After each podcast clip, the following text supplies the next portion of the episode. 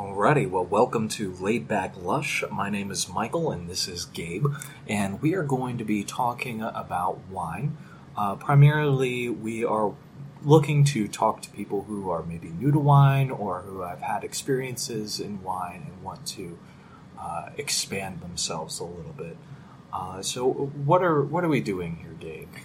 Uh, well, we are trying to get people who maybe are a little intimidated by the wine world or think that the wine world is elitist or snobby, which it certainly can be, and make things just a little more approachable, a little more uh, beginner friendly. Because uh, I'm sure you know, I know I experienced this first getting into wine. It's just kind of an intimidating world. There's, It's huge. there's so much out there, and uh, just you know, want to make it a little more accessible to people. Cool. So, uh, episode one, we are going to be talking about what sort of things do do you think a person needs to be thinking first off? So I think for the average person, it's kind of just finding what you like and getting into that and then branching out from there, really. Okay. Um, so, as far as today, what what are we going to be going through? Well, uh, I figured thinking about where do most people, when they hear about what I do in the wine world, I get a lot of how do I buy a bottle? And kind of from there, I was thinking also, what are some of the accessories that you should have on hand to uh, be able to enjoy wine properly? Because even though there are very few hard and fast rules to wine, particularly your drinkware is a very important factor in being able to actually uh, enjoy wine to its fullest potential, at least in my opinion. Okay, so today we'll be talking about, uh, I'm guessing, some glassware, some other various accessories, and then Yeah. uh, we're also going to be talking about actually selecting the wine itself. Yeah. Uh, so, just to start off, though, what what got you into wine? So back in 2017 timeframe, uh, my father and I discovered that the state we live in, which is Virginia, um, has a pretty large and active wine industry. We have 283 or five, somewhere in that ballpark, wineries. Last I checked, and we went on a wine tour, and I found myself just kind of becoming more and more fascinated in tasting wines and going to tasting rooms, talking to staff, and just kind of learning just you know tidbits here and there about wine. And from there, uh, I started taking classes through uh, WSET, which is the Wine and Spirits Education Trust. They're a pretty large um, body of educators in the world of wine and spirits, and started taking uh, classes through them. And uh, now I am level three certified. I am not a certified educator through them. Uh, that's a pretty protected title that they like Yeah. to keep pretty tied down for good reason, obviously. Uh, but uh, I am level three certified, so you know I, I've gotten a lot of wine knowledge. You, you know my some of your stuff. yeah, just just a little bit. I would hope. Just enough to talk about it at least. Yeah. So, what would you say, like some of the first conversations that you had at those wineries? What What are like one or two examples of experiences that you had that really just made you feel like I need to study this? Um, I think one of the big conversations that I've had multiple times is uh, just kind of finding out what the factors in a vineyard are that influence how a grape will taste once it's made into wine. Um, and going around, you know, you s- will occasionally pick up on um, conversations around, well, our winemaker chooses to, you know, put this wine in barrel for this amount of time to achieve this effect and the flavor profile So, some of the winemakers' methods really started to capture you. Yeah, and just kind of seeing because I think until you really get onto a winery site or a vineyard site, wine, at least in my brain, up until I started to actually study it, was so much more of a product end of it. So you just kind of think, well, grapes go into a big vat and then wine happens. And Hmm. really, that is kind of, I guess, fundamentally what happens, but it's a lot more Yeah. than just that. It's, There it's so an involved factors. process. Yes. Where somebody's tastes and the wine growing and the terroir, which Mhm. we'll all get into, factors in. As far as uh, how I got into wine, I briefly worked on a vineyard, uh, and that really kind of geared me up to wanting to learn about this sort of thing. Uh, I was briefly involved in sales. Um, but what made you want to? Because you contacted me and, and were saying that you wanted to be able to do a podcast. You wanted to be able to talk about wine a bit, especially for, like you said, people who maybe were a little off put by the snobbery of it all. Yeah. Um, what what really made you want to do this podcast? Uh, well, I guess I just felt like, particularly with this year and lockdowns and everything, I was really missing that aspect of the wine world of just being able to go out and talk to people about wine. And I love talking about wine, and I know you like talking about wine This is very true. because we talk about wine together. and uh, yes, we did. so for me, a lot of it was it. The idea just kind of popped into my head one morning, um, and also, you know, when I when I talk to people, I do get a lot of questions about wine. Anytime that you become educated in a topic, especially something with with the romance and the spread of wine, Yeah, people are going to have questions for you. and I know you know a lot of people either just don't have the time or. Um, for whatever reason, don't desire to take actual classes like I took, and that's perfectly legitimate. Not everybody wants to. I mean, I took the classes because I wanted to start actually working in wine. Yeah, Um, and, and you're going to be reaping a lot of those benefits for yourself. Hopefully, being able to share some of them during the time that we have on on in this conversation. Yeah, and so I wanted to make what I know more accessible, and also uh, just because there's a lot about the world of wine, and I'm sure you're in the same boat. There's just so much that you don't know. You never really come to the end Yeah. of wine knowledge, and I figured this would also be a good opportunity to continue learning myself and learning up on topics for episodes or, or what have you. I just think it'd be a really fun time, and again, like we already said, I just uh, I get a lot of questions, and I figured maybe uh, kind of just start answering them in a in a pretty you know fundamental way, in a way that is easy to engage with, and that people can come in and say, yeah, like this is this makes more sense than going into whatever. place kind of aimlessly and Yeah, just grabbing something that sounds good with a, Yeah. a decent label. Which there's there's a place for the random pick. yeah, during my time working uh, in a wine shop, I actually the thing that really drew me even to the idea of the podcast was the idea of being able to talk wine again. Because when I was in that context, um, that's what I enjoyed. I enjoyed seeing people discover. I enjoyed seeing people find areas where you know they would come back and be like, "Hey, that that." wine that you gave to me from Spain it was it was really exactly what I wanted yeah, I didn't even know it. Um, and so, really, the the joint discovery process is what really draws me to the world of wine. yeah.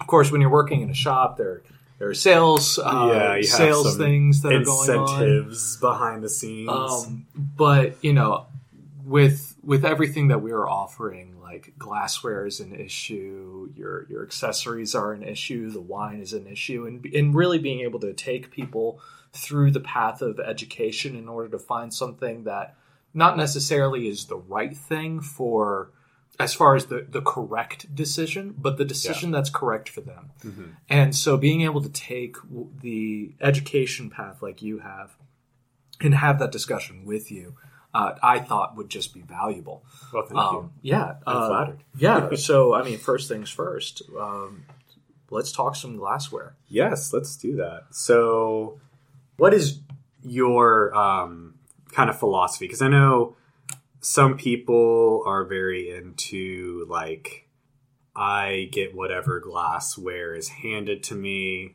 um, or I just kind of blind buy, or some people get very into varietal specific glasses. So, what's your personal philosophy on glassware.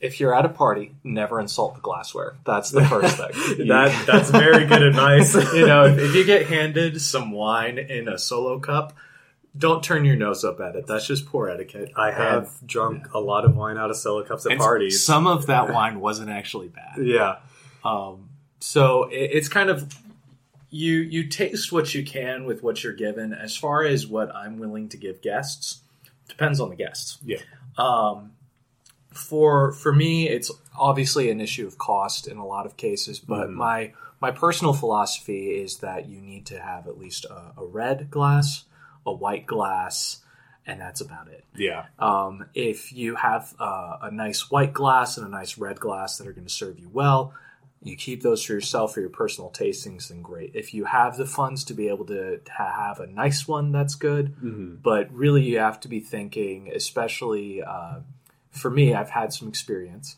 So I like actually having uh, a nicer glass. And in some cases, I like to have a not varietal specific, but mm-hmm. sometimes a region specific yeah. but that's not something that you really need to start off with and that's No. certainly not something that i'm thinking of every time that i'm opening a bottle of wine Yeah, I, I think I'm pretty much in the same place you are with that. I, I do very much believe in having red glasses and white glasses and flute glasses if you enjoy champagne. yes which i Uh, love bubbly Yes. i was actually named bubbles captain of my wine shop and uh, yeah That's a title you should get printed out and you know put on your wall or something. you know i'm going to start wearing a hoodie without context and that'll be the name of the shop hoodies without context And it, it, sometimes I think people kind of uh, side eye the idea of a flute glass, but it really actually does have a purpose because a it's going to keep your wine cooler for longer because less surface area is in contact with the room temperature of the glass, and because of the shape of it, you're not going to get as much carbon dioxide escaping as quickly, so your wine's going to stay sparkly for a little bit longer than it's going to in a bigger glass. yeah which you can you can smell a nice sparkling wine inside of a mm-hmm. chardonnay glass just Yeah. fine but you're not going to be able to enjoy it for as long Yes. So I, I like the idea of having a red, a white, and a champagne glass. That that would be probably a good place to start. If not, then just a red and a white is fine. Yeah, And- especially if you know that you are not really, or at least for the moment, you're not really into sparkling wine. Like I don't drink a whole lot of sparkling wine, but you I know, do. it's it's. I drink know, I so know. much oh, I know sparkling you wine. do. I'm not. I'm not gonna lie. Probably one out of three bottles that I buy is a sparkling wine of some type. Typically, I go for for cava, but that's a, a story for another day. I do love cava. Kava is delicious, and more people should drink it. Um, but as far as a red and a white glass, uh, main things that we're, we're that I'm looking at is your red glass is going to be a bit larger, hmm your white glass is going to be a bit smaller. Yep. That's for temperature. Yep. Um, you're going to want a tapered top in order to collect all those lovely molecules rising off the surface hmm of the wine and concentrating them into your nose. And, and that's kind of the whole purpose behind the taper itself. Yeah, Uh, and I know that we had mentioned earlier Riedel glasses and uh, Spiegelau. Spiegelau, and um, but you really don't need to be dropping as much. Really, it's about just developing what you're comfortable drinking out of, especially during the first couple of months, and I would say Yeah. even maybe during the first year of just casual wine drinking. yeah. You're looking at some some basic purchases. I mean, I've been studying wine for, uh, like, really studying wine for almost two years now, and I just got professional glassware this past week. So, Oh, which I, I had solid glassware before, so it's not like I was drinking out of cheap stuff. But you know, I I finally made the jump. So it it really is uh, kind of just on your own journey into wine when you feel like the time is right. Um, I finally I found a, a source that I trust for um, recommendations because Oh, even among professional glassware, I mean, there's so many companies out there, and so many of them are very expensive. And some of them are, are doing things with the glasses where it's just like, well, that was definitely a style choice. Yes, I I I am very utilitarian in my drinking. I, I don't need your brand name stuff. It- It's Yeah. just because it goes out a bit more sharply on the sides. Yes. Uh, so I I am okay. I got some Spiegelau burgundy glasses for reds. Um, they do make a more generic red glass. They also make a white glass. Um, and something about you mentioned the taper. Something to look for in white wine glasses versus red wine glasses is uh, you actually want your white wine glasses to be a little bit more tapered than your red glasses uh, because white wine aromas tend to be a little bit more on the delicate side, and so um, it helps funnel them in more, uh, particularly like floral notes or some of the more subtle mineral notes that you might get in a wine over a red uh, tend to be a little bit easier to smell if it's a little bit more tapered um, in red glasses. And you'll probably find in shopping that you know you'll find that they're kind of shaped that way if they're red or white specific anyway. The reds will have a little bit less of a sharp taper to them in general. Uh, Again, this is not a hard and fast rule, but it's just kind of like a, a general guide into what you're looking for. Uh, now, one of my big uh, complaints in glassware is when I get too delicate of a glass, which I know a lot of people will say, oh, but it makes me feel fancier if I have a more delicate glass. When you get into that kind of glassware, for me, again, I'm a very utilitarian person. It is so much easier to break those glasses. Yeah. And they also just, to me, they do not feel as good in the hand as a a more sturdy glass. Now, on the opposite end of that, I've also had glasses that are way too thick and they feel kind of clunky. If you can't see this right now, I'm currently holding up my glass, which is definitely clunky. These were bought for guests. And uh, yeah, no, I'm down to one of my good professional glasses, uh, which is a Bordeaux glass, by the way. So nice, big, round Mhm. base. yeah. But um, yeah, I uh, was given a couple of the Riedel crystal glasses as a gift, and uh, three of them were destroyed because they are very delicate. I mean, it, it is not hard to to destroy them. Now, granted, it would not have been the case if they were just handled a bit more delicately. But these are things you have to be thinking about in your home, especially like if you have kids. Yes. Yes. Don't bring out crystal glasses around kids. Mhm. And if you're having a party, know your guests. No, yep. your that, guess. that's that's a good way to put it. Yeah, know your guests. But I didn't. Uh, yeah, the the thing about um, just those delicate aromas, I hadn't put two and two together in that regard. But you're completely right. Uh, even back when I was doing uh, wine tastings, one thing that we typically would do is set out smaller wine glasses for the whites, obviously Yeah. for the temperature, but Yes. also just simply because people had a hard time discerning those more delicate aromas unless it did have that concentration. Yeah. Well, those tend to be uh, aromas that will blow off a lot easier than So- some of the more fuller fruit aromas. So, so I have here a couple of coins, and we're looking at the thickness of these coins in comparison to the glasses that I have here. Now, my Riedel glass definitely has something that's more on the side of like a, a quarter's thickness on the edge. Um, but the ones that we're having right now, they're they're more like a nickel. And in his case, his is almost double a nickel, Uh, yeah, yeah. Well, maybe like one and a half. one and a half. Yeah.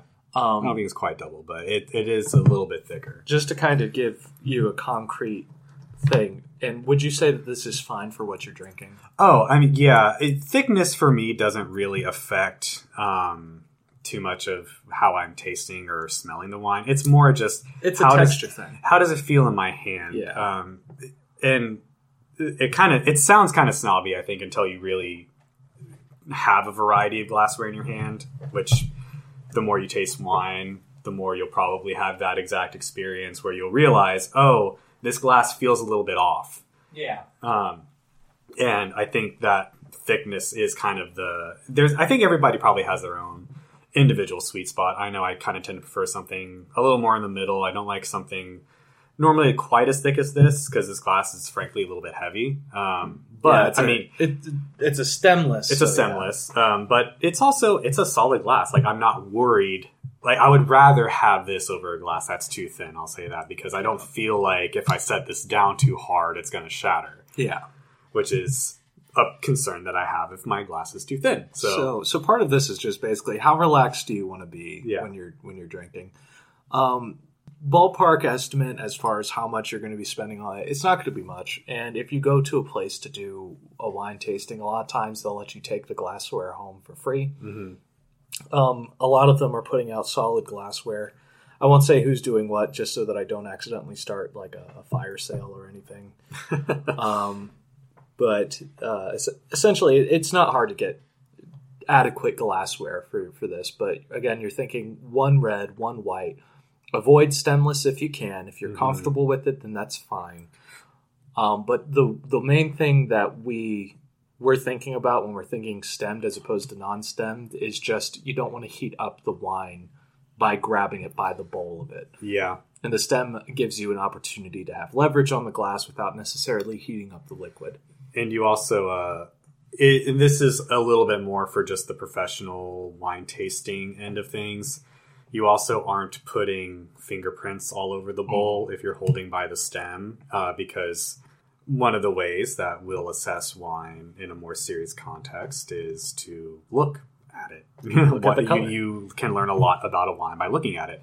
Uh, and you know, if you have a glass with fingerprints all over it, that will affect how you're viewing the wine. So it, it's it is a practical reason. It's not just people Yeah. being snooty or anything. It really does have a uh, have a very real application to why stemless glasses. I mean, I have stemless glasses at my house, so it's not like you can't have them, and I, I Obviously, drink so out of them. Um, yeah, I'm drinking out of one right now, but it, it's not a. If you're drinking a serious wine, I just would recommend keeping it in a stem.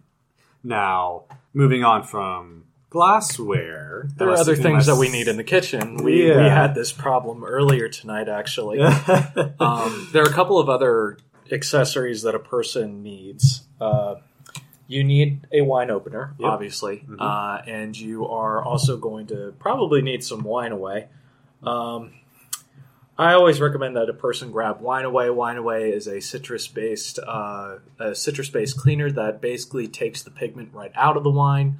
Um, you throw a little bit of that on a white shirt, toss it in the washer, comes out fantastic. Um, do it while the wine is still wet, by the way. As far Yeah. as a wine opener, though, we both of us, I think, actually have the same philosophy here: is do not get the rabbit ear. ones. Yeah, and don't drop forty dollars for an electric one either. Yeah, they. So, you know, if you have like maybe if you have arthritis or something where you have something that really is, it's just a matter of it's a lot easier. I totally get that. Um, Like but dropping the forty dollars for the for the electric one, or, or are you talking about the rabbit ears? I mean, I guess either one, whichever one is easier for you to use. But I would say for the average person, I will always recommend getting the hand corkscrew uh, over any of these. the The main reason being electric openers and the rabbit ear ones. They just I cannot tell you at other people's houses where I've been handed one how many times I've shred corks doing them. Um, Well, and another thing is is the corkscrew as opposed to the threaded needle. mhm. The threaded needle is the worst thing ever. So with the corkscrew, you have uh, something that you know is like a wire, and it's a corkscrew, and it just it just snakes right on down into the cork. When you have the one that's basically it looks like a, a, a screw, that's going to mess things up because that's putting a hole right down the middle. It's Mhm. threaded. Yeah. Cork is not made that durable. You No. need something that has the corkscrew. yeah, And for some reason, well, I mean, I know why. If you're do, using the rabbit ear ones in the, in the first place, you're making that as a product, hmm then you're not thinking about what's best for the wine. yeah. Um, you know, it's it's typically not going to be the actual corkscrew even. Yeah, and with the uh, hand corkscrews as well, you have a foil cutter most of the time on them, uh, so you don't have to use a separate knife to cut the foil, which can be dangerous. which can be dangerous. So there's that aspect too, and also in my personal opinion, because I mean, listen, way back in the day, I was using the rabbit ear opener, um, but the more I got into wine, the more I was like, I am tired of corks breaking on me all the time, so I'm going to get an actual corkscrew. So now I I genuinely do think it's actually easier. And again, I I know part of it is that I've just gotten used to using that form of opening wine, but it really does make it easier in the long run, in my Yeah. opinion. Um, I just feel like I spend less time trying to manhandle a And you can pick up one of these for, for less than ten dollars. yeah. So we're looking at what uh, ten dollars for for a decent red glass, Yeah. and ten dollars for a decent white glass, hmm and then maybe ten dollars for a decent wine opener. Yeah, it, if you want to go kind of like the like professional wine opener route, I think you can find them for. I'm trying to remember how much mine was because mine is one of the more like thick uh, restaurant ones, but I, I want to say I spent like 15 to 20 on that. I don't quote me on that, but it, it will cost you a little bit more if you want to get one of the more durable ones. Yeah. But I mean, But durability is something that you want to think about if you know that you're especially for a wine opener, you don't want to be replacing that every couple of months yeah. because some of the cheap ones bend really easily. But but all in all, we're looking at around a thirty to thirty five dollar investment. Yeah. Get yourself some basic stuff. Get your wine away, please. um, mama, mama, don't need the uh, carpet stained. yeah. Um, yeah, and, and that's really all you need in your kitchen to start out with. Uh, you don't need a wine chiller. You don't need a uh, a climate controlled anything like that. These are good I'm sure, basic things. I'm sure you have a fridge in your kitchen. Mhm. Your wine, if it needs to be chilled, will be just fine in the fridge. Um, now, as far as the wine itself, now you and I actually we took a little bit of a field trip, and this is We did. we we uh, wanted to be able to actually uh, talk about how we go about selecting our wine, and so we did. We went to uh, Wegmans actually today. Mhm. Um, there are lots of different places that have a decent selection. This is the one that we ended up choosing today. We chose them mainly because our Wegmans here just has a really big wine Oh. department. yeah, huge, huge wine department. And uh, I was hungry, so I went ahead and, and wandered over and grabbed some food as well. And so we Mhm. just kind of decided to grab some food and then grab something that was going to go along with it. Yep. So I got myself some uh, salmon teriyaki. And uh, what, what was it that you got? Uh, I got a basically like an Italian sub. Yeah. I think it was called like Dan's favorite or something. Something peppery with a couple of, uh, of cured meats. Yes. which is always lovely. Mhm. Uh, so then we we grabbed that stuff, wandered over to our wine section, and uh, we started thinking on the lines of that Italian sub. And our first thought was actually thinking just about the intensity of the meats. Mhm. At least that's what you were saying. Yeah, well, so without trying to go too deep into wine pairing, because that is its own episode, probably. Yeah. Uh, you want to kind of match your flavor intensities with wine, or you want to contrast your flavor intensities with wine. Um, so if you're eating for similarities, Cabernet Sauvignon and steak is kind of the go-to that people always Yeah. will reference. You know, two very big, bold flavors.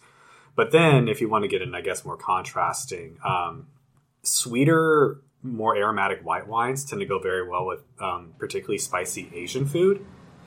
Um, and part of that is because, you know, the wine tends to be a little bit more refreshing in that instance to kind of help balance out that heat and that The spice. intensity of the flavor. While still being mostly floral and not actually cutting away from Yeah. those nuttier or spicier profiles.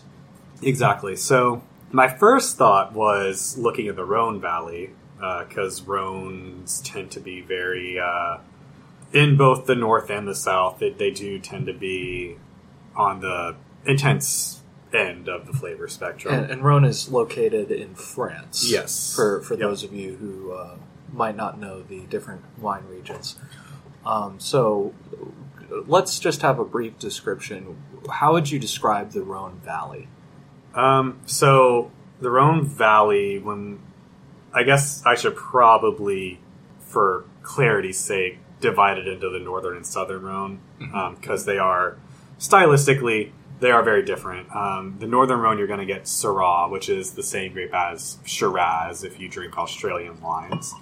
Um, but the style of northern Rhone Syrah is a lot more um, refined, I guess is the way I would describe it, than an Australian Shiraz. Australian Shiraz tends to be big, bold, fruity. Yeah.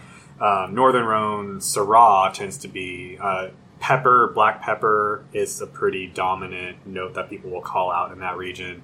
Um, it tends to be not quite as full bodied. All the, I mean, higher quality wines are going to be more full bodied. Full bodied, excuse me. Um, but the in general, the body will be a little bit lighter. They're also not getting as ripe, so the alcohol content won't be as high, which also contributes to a little bit less of a full body. And again, they just kind of tend to have a more refined style of winemaking there. Uh, some more delicate aromas, not quite as in your face and, and bold and brash as an Australian Shiraz is. And I, Which I, the, I don't mean how would you describe the? Because I actually love Australian Shiraz. Oh, I do too. I don't say Um, this as a. Uh, I'm not trying to say one is better than the other. It's but just, they are very different. It's just two different styles of wine. Because with the Yeah. Shiraz out of Australia, you're talking huge flavors. You're talking, you know, you still kind of have those peppery elements, but the Mm-hmm. peppery elements come out to me as more of a woody spice, Mm-hmm. and you're getting those huge, inky, ripe fruits. Yeah. I mean, they are just explosive with with blackberry and Yeah. cherry and. You're talking. You're talking just the most jammy stuff. Even I Mm-hmm. think there's a brand called well, I won't say specific brands, but most of the time you even have the names playing off of the idea of jam. Yeah. This is Yeah, this is jam.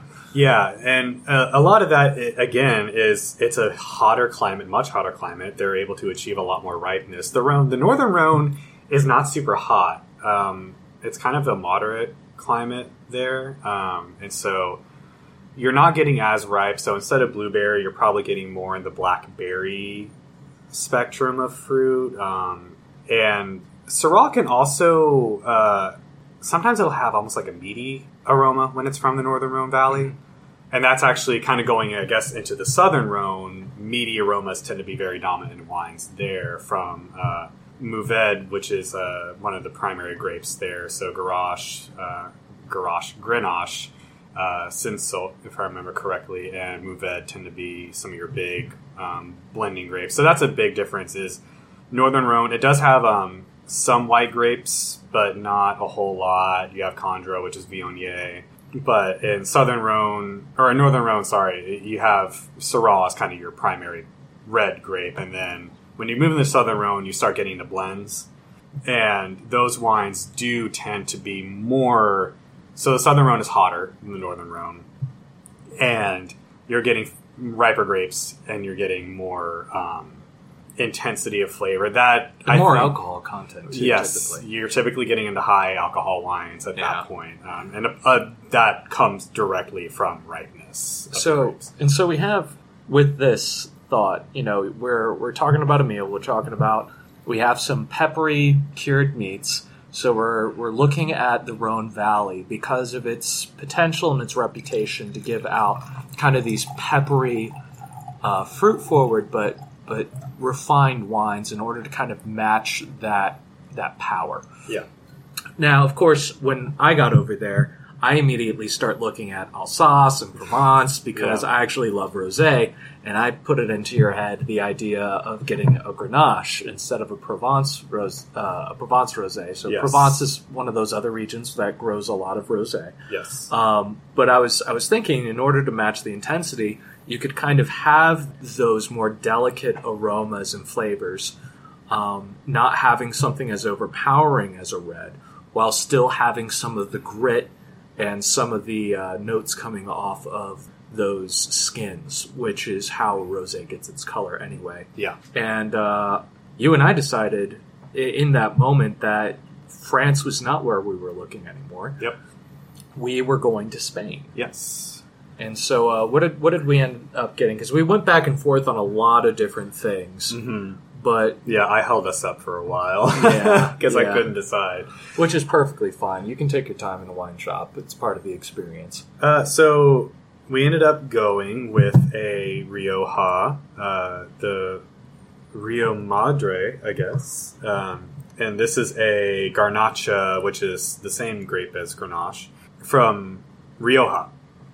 And it went really well with my sandwich. Uh, oh, yeah, you still haven't tried it. Yeah, no, I try. haven't tried it yet. Uh, it surprised me actually because the wine is very uh, full bodied and it has this really amazing texture that I wasn't really expecting. So, full disclosure, I don't drink a lot of rose. Um, I tend to be a pretty regular red drinker. I'm, I'm giggling because I, I think Michael is really enjoying this.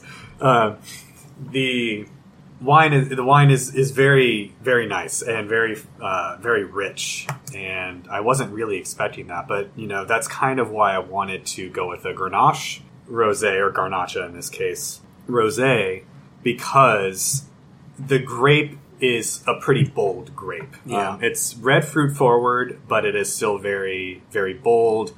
Um, this wine, and I kind of was hoping I would get this because sometimes, for me at least, Garnacha can come across as a little bit of a peppery, almost like a chili kind of in that spectrum of flavor. Um, a little bit herbal, and I was kind of like that. That will go well, I think, with the spices that are in this cured meat that I'm going to be eating in this sandwich. And uh, I, my hopes were fulfilled. Uh, I'm actually very happy with the wine itself. So, what, what's your feedback since you just tried it? Oh no, I mean I I really enjoyed this wine. You kind of get that strawberry aroma on it. There's a bit of nuttiness to it. Um, I would say that the the texture itself is like a soft leather. Um, with rosés, you're actually getting a bit of the tannin as well. With Chardonnay and other whites, you're not getting as many tannins because you're not steeping with the skins. But in this case, because you're steeping with the skins, which is what gives it that color, like I was saying, you end up getting actually some of that texture. And I think that that's beautiful. There's also uh, kind of like a subtle raspberry finish to it. Yeah, But you're right in saying that there's there's definitely some of this spice to it. It's not overpowering. It's just No, enough to yeah. kind of blend that kind of fruit and spice together. Mm-hmm. And I could see how that would be perfect with like cured meats. I would be interested to try this with like some blue cheese. I think that would go Ooh, pretty well. yeah, that would I be actually have some blue cheese. Oh, hey, maybe we should try it after I, we're done. I think I think we should because that's fantastic. Yeah, I, I and this was, um, gosh, like ten ninety nine. Yeah, think. Spain famously underprices their wine. Oh, we should probably say so. We had a budget. We were not That's going to go above twenty five dollars. We kind of figured, in most people's trying to you know purchase a wine for dinner, they're probably not going to be wanting to spend more than that. I think realistically, even more people are probably going to be trying to search for under twenty. But I think twenty five is a fair price Yeah. point. Um, and I, I found this for just above ten dollars. So Yeah, and honestly, with a lot of things from Spain, Spain is one of the exceptions to the rule. It's just like no, you'll get a fantastic wine for for ten dollars, Mm-hmm. eleven dollars. You'll get a fantastic wine because they they they cannot price their stuff at its value. They just they- can't do it right now. compared to um, some of the other old world. So when people say old world versus new world, old world, just think Europe, and new world is basically everywhere else. Yeah. Um, old world is pretty established, especially France and like Germany um, tend to have higher reputations. Spain, in terms of actually producing more quality wines, their wine industry is kind of newer on that spectrum. Uh, so, you know, they're still not quite as um, high on their price points because of that. Yeah. So, what about you? What what what were you looking for with your dinner, and what decision did you make based off of that? So I uh, I got my teriyaki. Um, it was a salmon dish with some noodles. Um, I knew that I didn't want to have anything that was going to be super strong because it was going to take away the more delicate flavors inside of that more sweet teriyaki sauce. Uh, but luckily, I had a meatier fish. Uh, when you're doing uh, white fish as opposed to uh, any other type of fish, really, um, you're you're also looking at the strength of the meat itself. You don't want to get a wine that's going to overpower your meat. That's why people say you know white wine with chicken, red wine with steak. So I'm looking at this pink meat, and uh, you actually made a recommendation. I was thinking something that was fairly acidic, but not too acidic. Um, I wanted something that was going to have some more of those floral notes, and that's when you decided that you were going to recommend uh, Willm, um, which is not a a uh, a type that I had had before. Uh, and I was thinking Gewürztraminer, so I ended up with the Willm Alsace Grand Cru Gewürztraminer from 2013. It was right at the edge of our budget, right around uh, 24.99. Yep. Um, and it turned out beautifully. This is a, a lovely wine. It uh, I would describe it as um, as semi sweet. Uh, you're, you're more than welcome to, to have a try of it. Actually, I don't think you've tried it yet. I would uh I would put it from what I remember. I, you know, nah, keep talking. Let me let me try. Yeah, give it a try. I would say semi sweet to sweet because it's not Moscato sweet, and it's not even. I've Um, had Rieslings that were sweeter.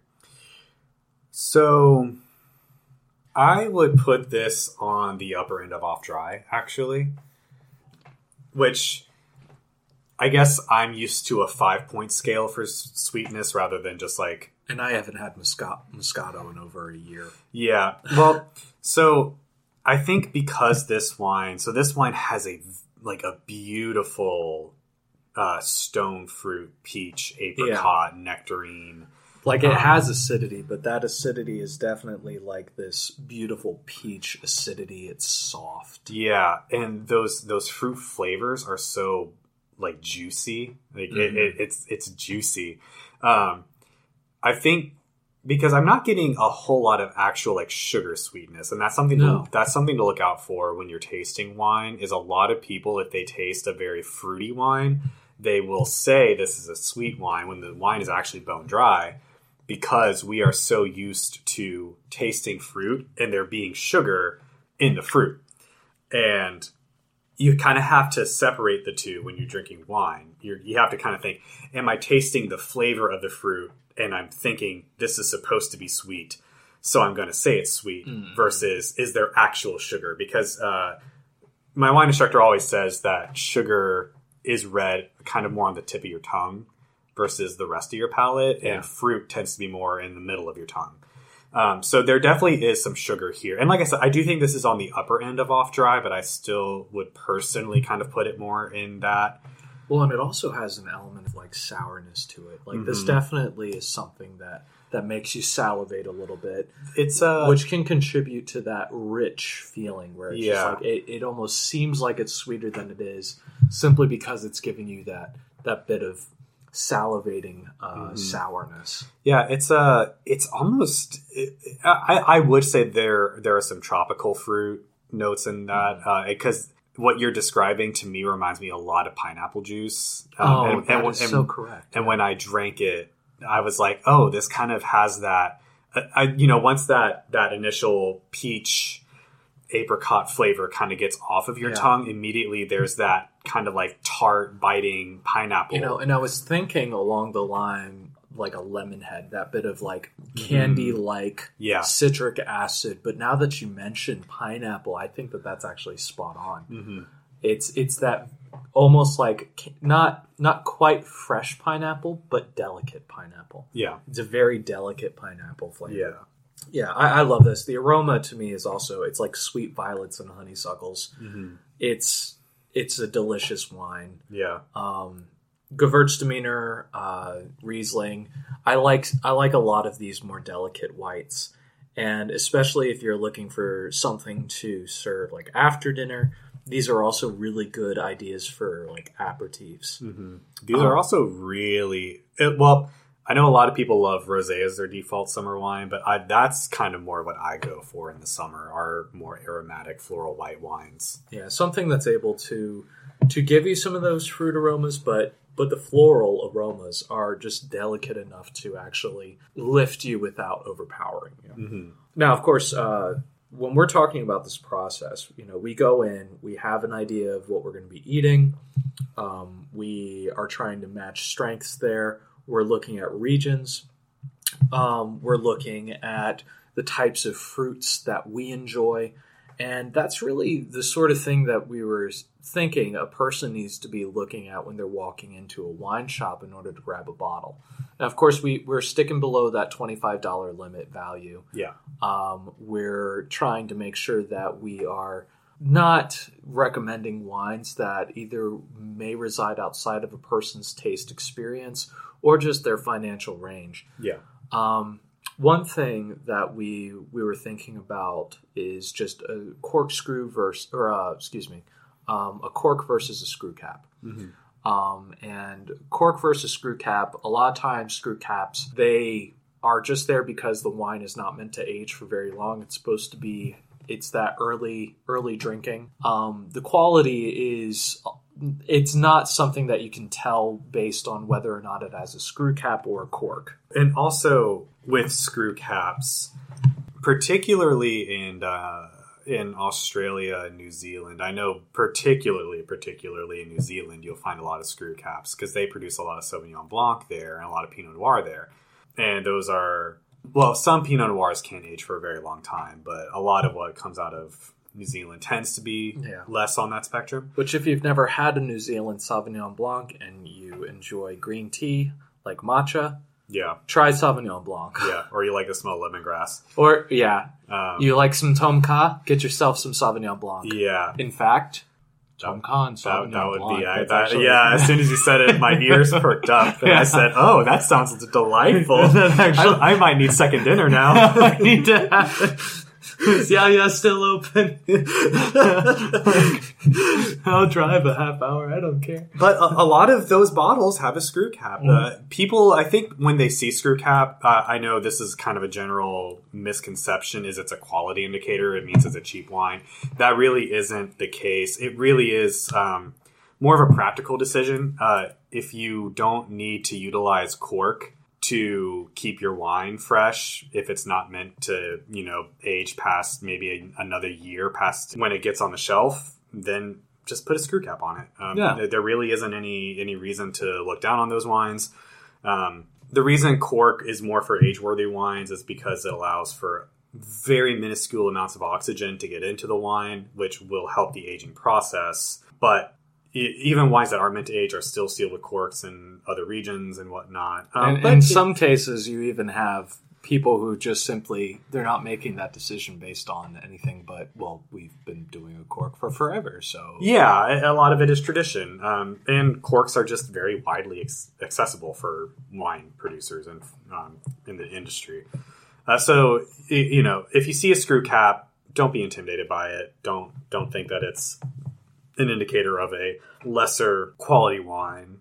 I think more important would be to ask yourself, what do I like? Or what do I know that I like already? And if you don't really know what you like already, just kind of look at what food do I like to eat? Um, precisely. do I like, you know, salmon like you had for dinner, or do I like steak? And Google really is your best friend, I think, in a lot of ways when it comes to wine, because you know you can kind of look up what what's the recommended pairing wine for you know whatever my favorite food is, and you can at least start with that, you know, Yeah, so you're well- not going in completely blind. And also, you're when you're looking at what types of foods do you like. The cool thing about wine is that wine has a lot of surprises for you. Definitely. Wine wine has the ability to taste like graphite. Wine has the ability to taste like limestone. You know, wine has the ability to taste like all manners of different types of fruits, and there are different textures to it. Do you enjoy the smell of a humidor? Okay, get there, some. there's wines for you. There's wines for you. Get something from Spain. Get yourself a Tempranillo. Get yourself something with some of those spicy, spicy uh, uh, Spanish cedar aromas. yeah. There's so there's such a large world of aromas and flavors that you can get, and you can really start asking yourself questions about your own taste that maybe you haven't asked yourself before. Um, and so, like, find out what what sort of foods do you like? You like steak?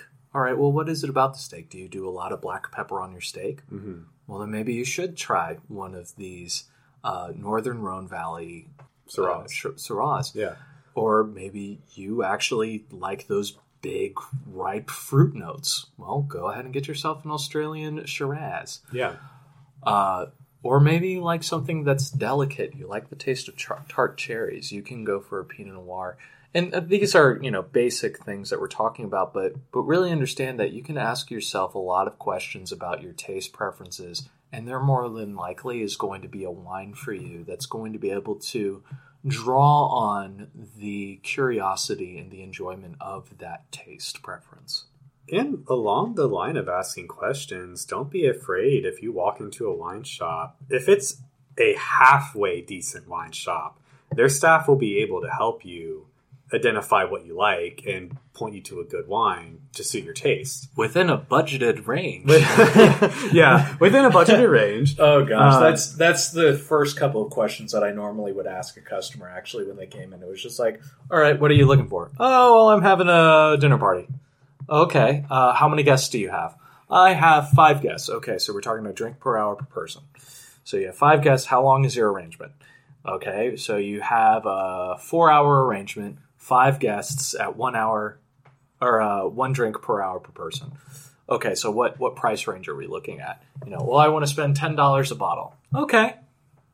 How much do you like your guests? No, um, no. The, the next question, of course, is what are you serving? But typically, the the main things that people look for is they're like, oh, well, I like a red, and I want to spend twenty bucks. Yeah. Or I like a red, I want to spend fifteen bucks. Okay, well, what type of red do you like? Do you like something a bit more intense? Do you like something a little less intense? What have you enjoyed before? You know, have you had a Cabernet Sauvignon that you've really enjoyed? Well, if you haven't, then maybe today is not the day that we're buying Cabernet Sauvignon.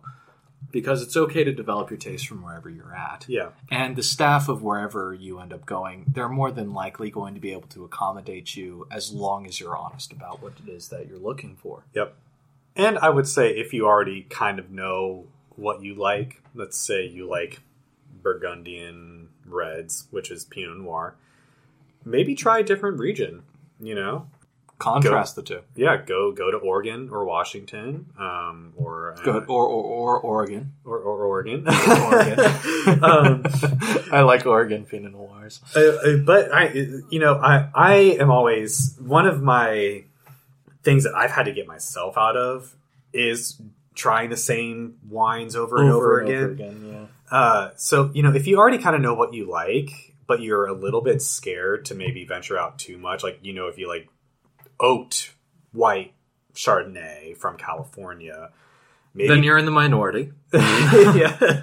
But, you know, maybe try a style of Chardonnay from like Australia or somewhere with maybe a similar climate, but the style of the wine might be Yeah. a little bit different. Or try an unoaked Chardonnay. Or try an unoaked Chardonnay. I yeah. know, uh, River Roads has a fantastic uh, unoaked Chardonnay. Um, or like partially oaked. Chardonnays. Those Yeah. exist where they do some of the barrel or some of the wine comes from barrel, some of it comes from you know, an, an inert vessel like stainless steel. You know, just experiment because nine times out of ten, actually, I would say more like 9.9999999 times out of 10. That's a lot of nines. It's a lot of nines, but I'm confident in the number. Uh, you probably like more wine than you think you do. And I, I, to this day, I have tried a lot of wine. When I was taking level three, some of the classes we would try upwards of like eight wines a night. You know, I've drunk. Only eight, huh? we had spit cups, okay? We weren't getting wasted in class. If you had been to the corporate trainings I've been to, they line up like 30 bottles of wine on the table, and you're just kind of like, You just kind of go, ugh. no, by the end of it, it's just like, this tastes like a grape. Yeah. like, yeah, your your palate will get burnt out if you try too many wines Oh at once. God. Yeah, no, don't do that. If Yeah. you're going to go to a wine tasting, like maybe do like five or six. yeah, no. I'm, so you know, I, I mentioned earlier part of what got me into wine was literally doing wine tastings at wineries. Something my dad and I found is at maximum we will do three in a day, but even that is a little bit on our high end. We normally will do two, and we'll space those out by several hours if we can, because oh my gosh. Your palate will get so fatigued if you're not careful doing wine tastings. And if you're not doing a spit take, you will you know, get You'll little, feel it. You'll get a little tipsy, and Yeah. that's not always a fun experience if you're trying to enjoy another winery. Well, it's it's you lose more and more precision the more you drink, and Mm-hmm. that, and that's just a fact of life. Yeah, You will lose more precision the more that you drink. So if you're not if you're not spitting, then you're just decreasing the level of precision that you can really place things. And we can get more into tasting in, in the next episode, yeah, uh, which which we will. Um, but but the main thing is just get yourself a bottle, yeah, get yourself the appropriate glassware. yep. Um, And back to what I was saying, Yeah. don't be don't be scared to try something new because most of the time there's a wine out there that you might not think that you like. Like I actually we were just talking about this at the store earlier. I thought that I didn't like Riesling because Riesling Oh, where yeah. we get it here is almost always sweet or at least off dry and I, I don't I love this demeanor that you have, but you know, I Mhm. typically don't even really drink off dry wines. I tend to go like I when it comes to sparkling wines, I'm a brut nature, which means there's literally like zero sugar in that wine.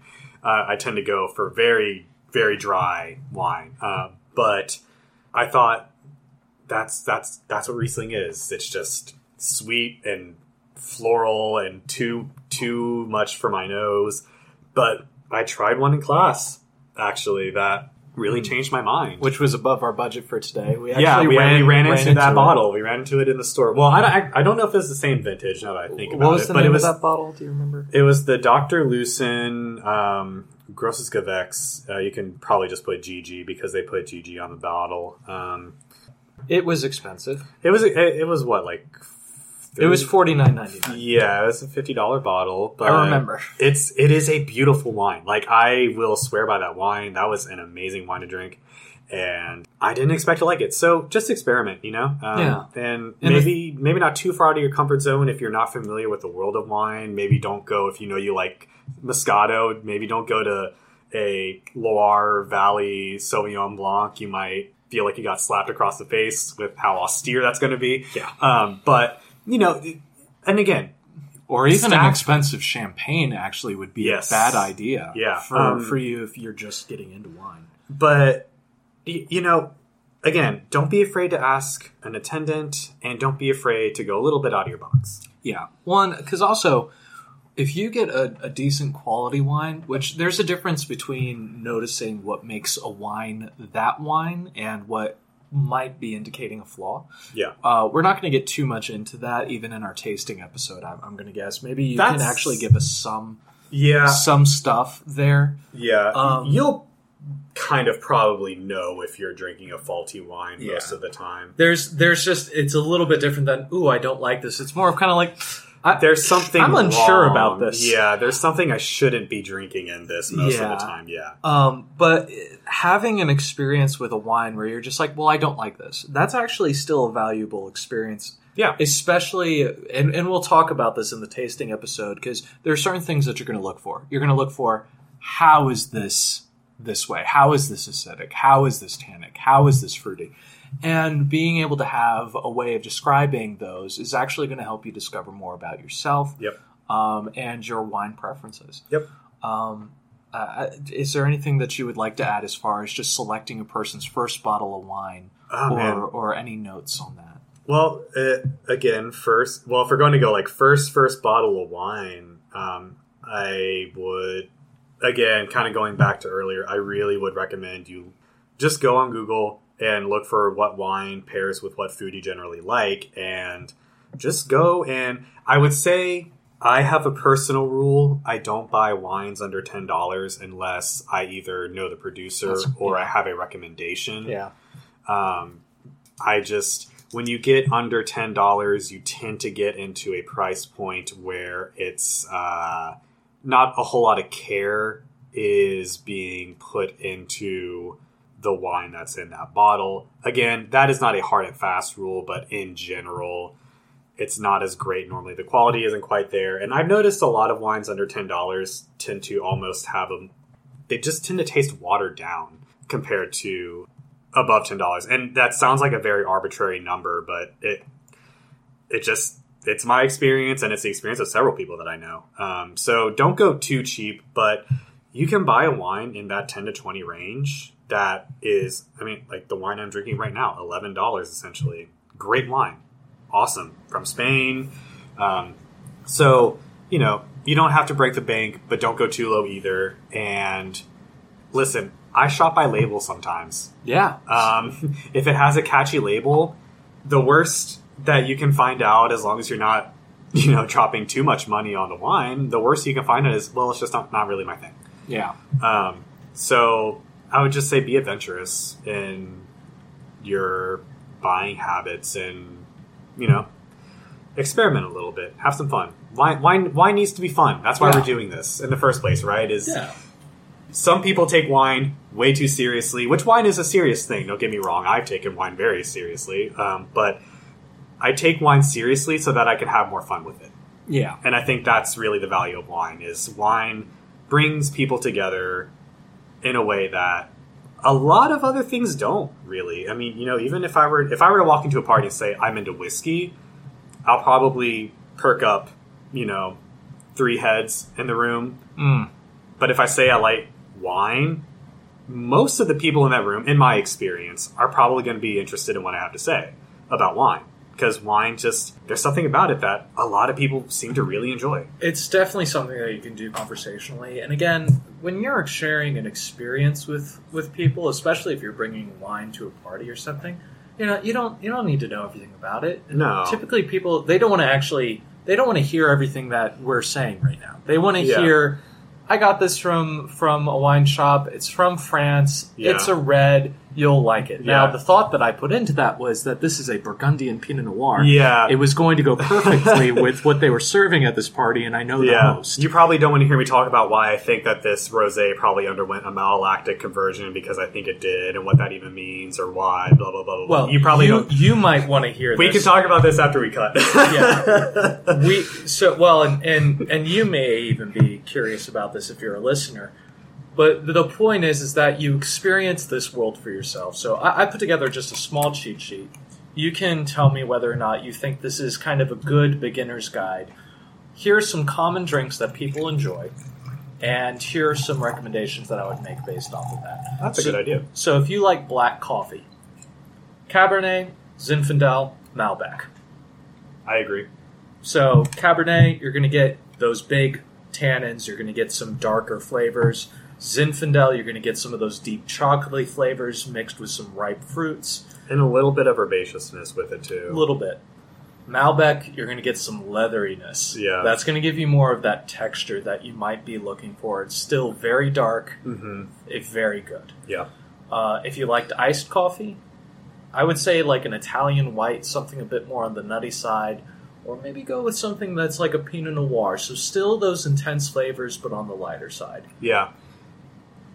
I think I would add something more in the steel Chardonnay family. Well, um, It depends on what type of iced coffee we're going for. If you like like a cold brew type deal, you're drinking black iced coffee, then yeah, I would Mhm. go for the stainless steel. You want something that's a little bit on the acidic side. You want Yeah. something that's a little biting. but it still has the body and fruit to, to It carry it. Yeah. If you like something with a little cream, well, again, you're in the minority. You're going to want some Chardonnay. You're going to want something You that's want pretty some- heavily some oaked. Oaked Chardonnay. You, Yeah. you want some vanilla in your life. You want some malolactic fermentation in your life. Do yourself a favor. Go out, get anything with the name butter in it. Um, it's, if it's a Chardonnay, then Yep. more than likely Yep. you're gonna like it.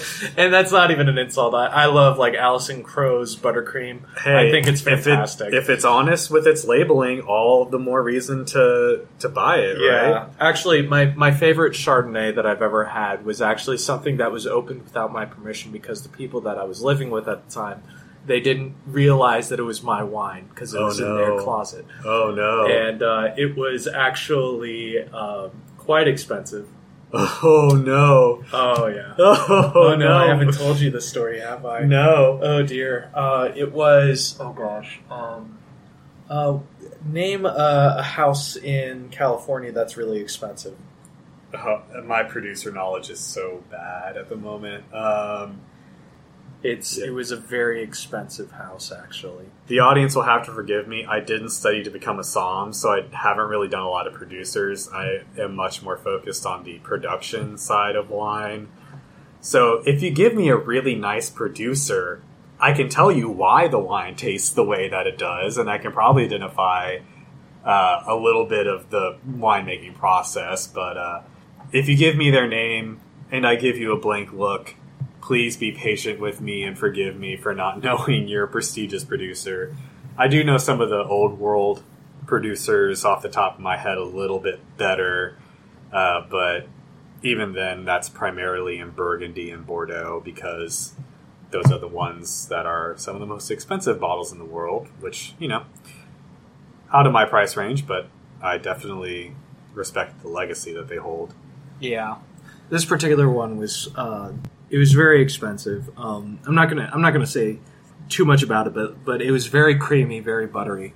And the people that I was with, they ended up actually just taking it and opening it and drinking it. Found out actually that uh, the the wife of the person that I was living with apparently has expensive taste. She does not like wine, but she liked this wine. Oh no. So um, Oh no. so my gift to him was never telling her how expensive that wine was. oh no. um, which it was funny. My first question was actually, please tell me that you paired it with hot dogs.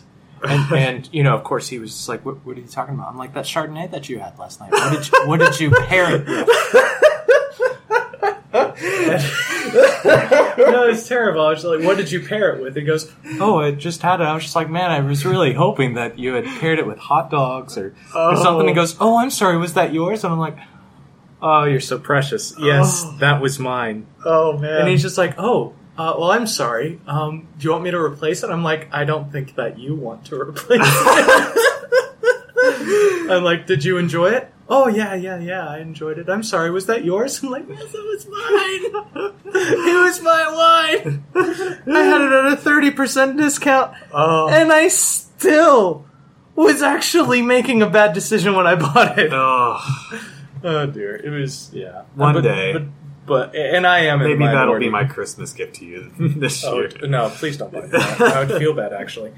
Um, if you uh, so so back to our cheat sheet. If so, if you like something uh, that's more on the buttery side, if you enjoy, If you like bulletproof coffee. uh, if you like, yeah, actually, I like bulletproof coffee. Yeah, if you like bulletproof coffee, I I, Go I would a actually I would say Chardonnay, oak Chardonnay, and you know what? I would add Merlot, a a, a quality Merlot. Merlot tends to be Tell me your thought process here. uh, t- Merlot tends to be kind of frowned upon by a lot of people. I think a lot of people view it as a cheap grape, which Is mostly to do with the movie that came out. Y- Yeah, um, and it is true that Merlot kind of tends to be. Uh, my instructor jokes that Merlot is the medium grape.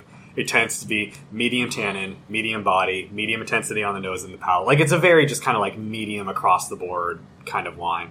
But uh, go to Left Bank Bordeaux wines. It's There we typical. They're Merlot dominant, and you'll typically get some Cab Franc blended in, but they are able in that region in particular to really achieve just a beautifully finessed Merlot in that area. Um, But I don't even like any of that. I, what I want is some matcha. Oh man, let me tell you about Sauvignon Blanc. Sauvignon Blanc, especially out of New Zealand, that's a great idea. But what if I don't even like matcha? What if I'm more of a white tea drinker? uh, white tea, you could. Well, Chenin Blanc would be a great great for you. A Um, nice dry Riesling would actually be fantastic. a dry it. Riesling. Um, and I, I would say Sauvignon Blanc again, but particularly Loire Valley Yeah. Sauvignon Blanc. No, we're, we're definitely not talking about New Zealand. New Zealand Yeah. has this punchy. yeah, New Zealand's big. It's, It's big, big and it's loud. grassy. Yeah. It's like you have lemongrass that's just being like grated on your Mhm. teeth. Yeah. If you're into that sort of intensity, Oh, I love it. great- So do I. So many Sauvignon Blanc from New Zealand is some of my favorite white in the world to drink, honestly. I, I do have one that I don't like, but I won't say. who it is. no trash talk.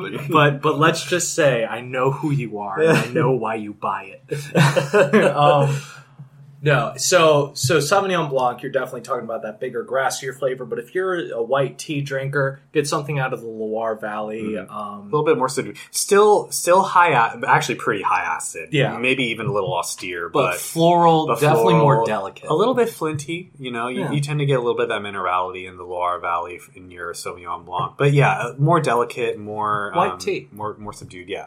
more white tea. Yep. Um, now let's just say, I'm not even about that life. Okay. I have myself a strawberry daiquiri when I go out, Mhm. and I like a pra- passion fruit tea when I go to Starbucks. What, Okay. what, what am I drinking? Uh, I would say you're probably drinking Pinot Noir. Pinot Noir? Yeah. Yeah, I would Um, have to agree with that. Particularly Washington Mhm. Pinot Noirs, because those tend to be very fruity. A bit more on the mountainous side Mhm. is is where they're growing this stuff. So Um, what would be a white that would match that palette? Oh, I mean, I would, I would actually even say this Gewürztraminer I was, I was, fantastic. Gewürztraminer was the first grape that popped into my head. Viognier as well, because Mhm. those are, they're not the same grape by any means, but they, they're in the same family. They're aromatic. When we say aromatic grapes, um, we've said it a couple times. Aromatic grapes are grapes that tend to be very, um, floral dominant and they tend to be very expressive in terms of their aroma profile, whereas Chardonnay is not considered an aromatic grape. On its own, it tends to be more in the fruit category, um, apples, stone fruit, maybe tropical, depending on where it's grown. But Chardonnay uh, is not an aromatic variety because it doesn't have those really high toned florals and it's not quite as expressive in Yeah. those. Uh, just so people don't get confused, not every white grape is going to be considered an aromatic. It's it's normally Gewürztraminer, Riesling, Viognier, uh, Torrontés is another aromatic variety. Um, if you've ever had any of those, you probably will catch on pretty quick what aromatic "quote unquote" means. Uh, it- it's a very easy thing to identify once you try it. Now, I'm not. I don't really like any sort of drink. Let's just say I drink black tea Mhm. at all times, and I love barbecue. Okay. What am I going after here?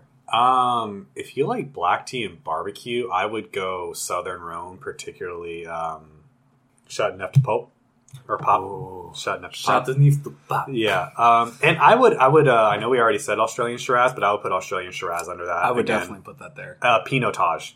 Pinotage is a great uh, barbecue pairing wine Mm, mm, mm. from South Africa. If you don't, or if you are familiar with the grape. So, our, I guess our question would then be: what what sort of things do you find yourself enjoying? Uh, I would even say go ahead and put it in uh, comments. Send us messages. Uh, tell us what sort of stuff that you're you're enjoying in your day to day life. Yep. And uh, maybe during our tasting episode, we can even bring these up again, and we can start talking about other recommendations based on other tastes. You and I drink a lot of wine. So next time we're going to be going through our tasting process. Yes, Gabe and I will be tasting uh, these wines. We'll be going over our notes again with there, and we're going to be tasting some other things. We might have a surprise in store for for one another, and an experiment about the preservation of wine. Yes. Uh, so this has been laid back lush. Do you have any uh, closing remarks that you would like to make? Uh, not really. Thank you for listening, first of all. Um, But other than Mm. He's that, grateful. I'm spiteful. No, I'm also grateful. uh, other than that, uh, not really. Uh, I I would just again I'd encourage people to not take wine too seriously and Yeah. not worry about. I would say this as a closing remark. Never let anyone make you feel lesser than for what you drink. If you love White Zinfandel, Right there. you love White Zinfandel, and never let anyone look down on you for it. I can't point you to a good one, but I will respect your choice. no, I'm, I'm joking. we're supposed to we're supposed to help our audience, Michael, not mock our audience. oh no, no, no! Actually, I love sweeter wines, and we will be talking more about sweeter wines as well. Um, I love a good Moscato. Uh, I love a good Frizzante. Uh, we'll be talking about that and other differences in, in upcoming episodes. So again, thank you so much for listening to Laid Back Lush. I've been Michael, and this is Gabe, and uh, thank you for having us. Happy drinking. Happy drinking.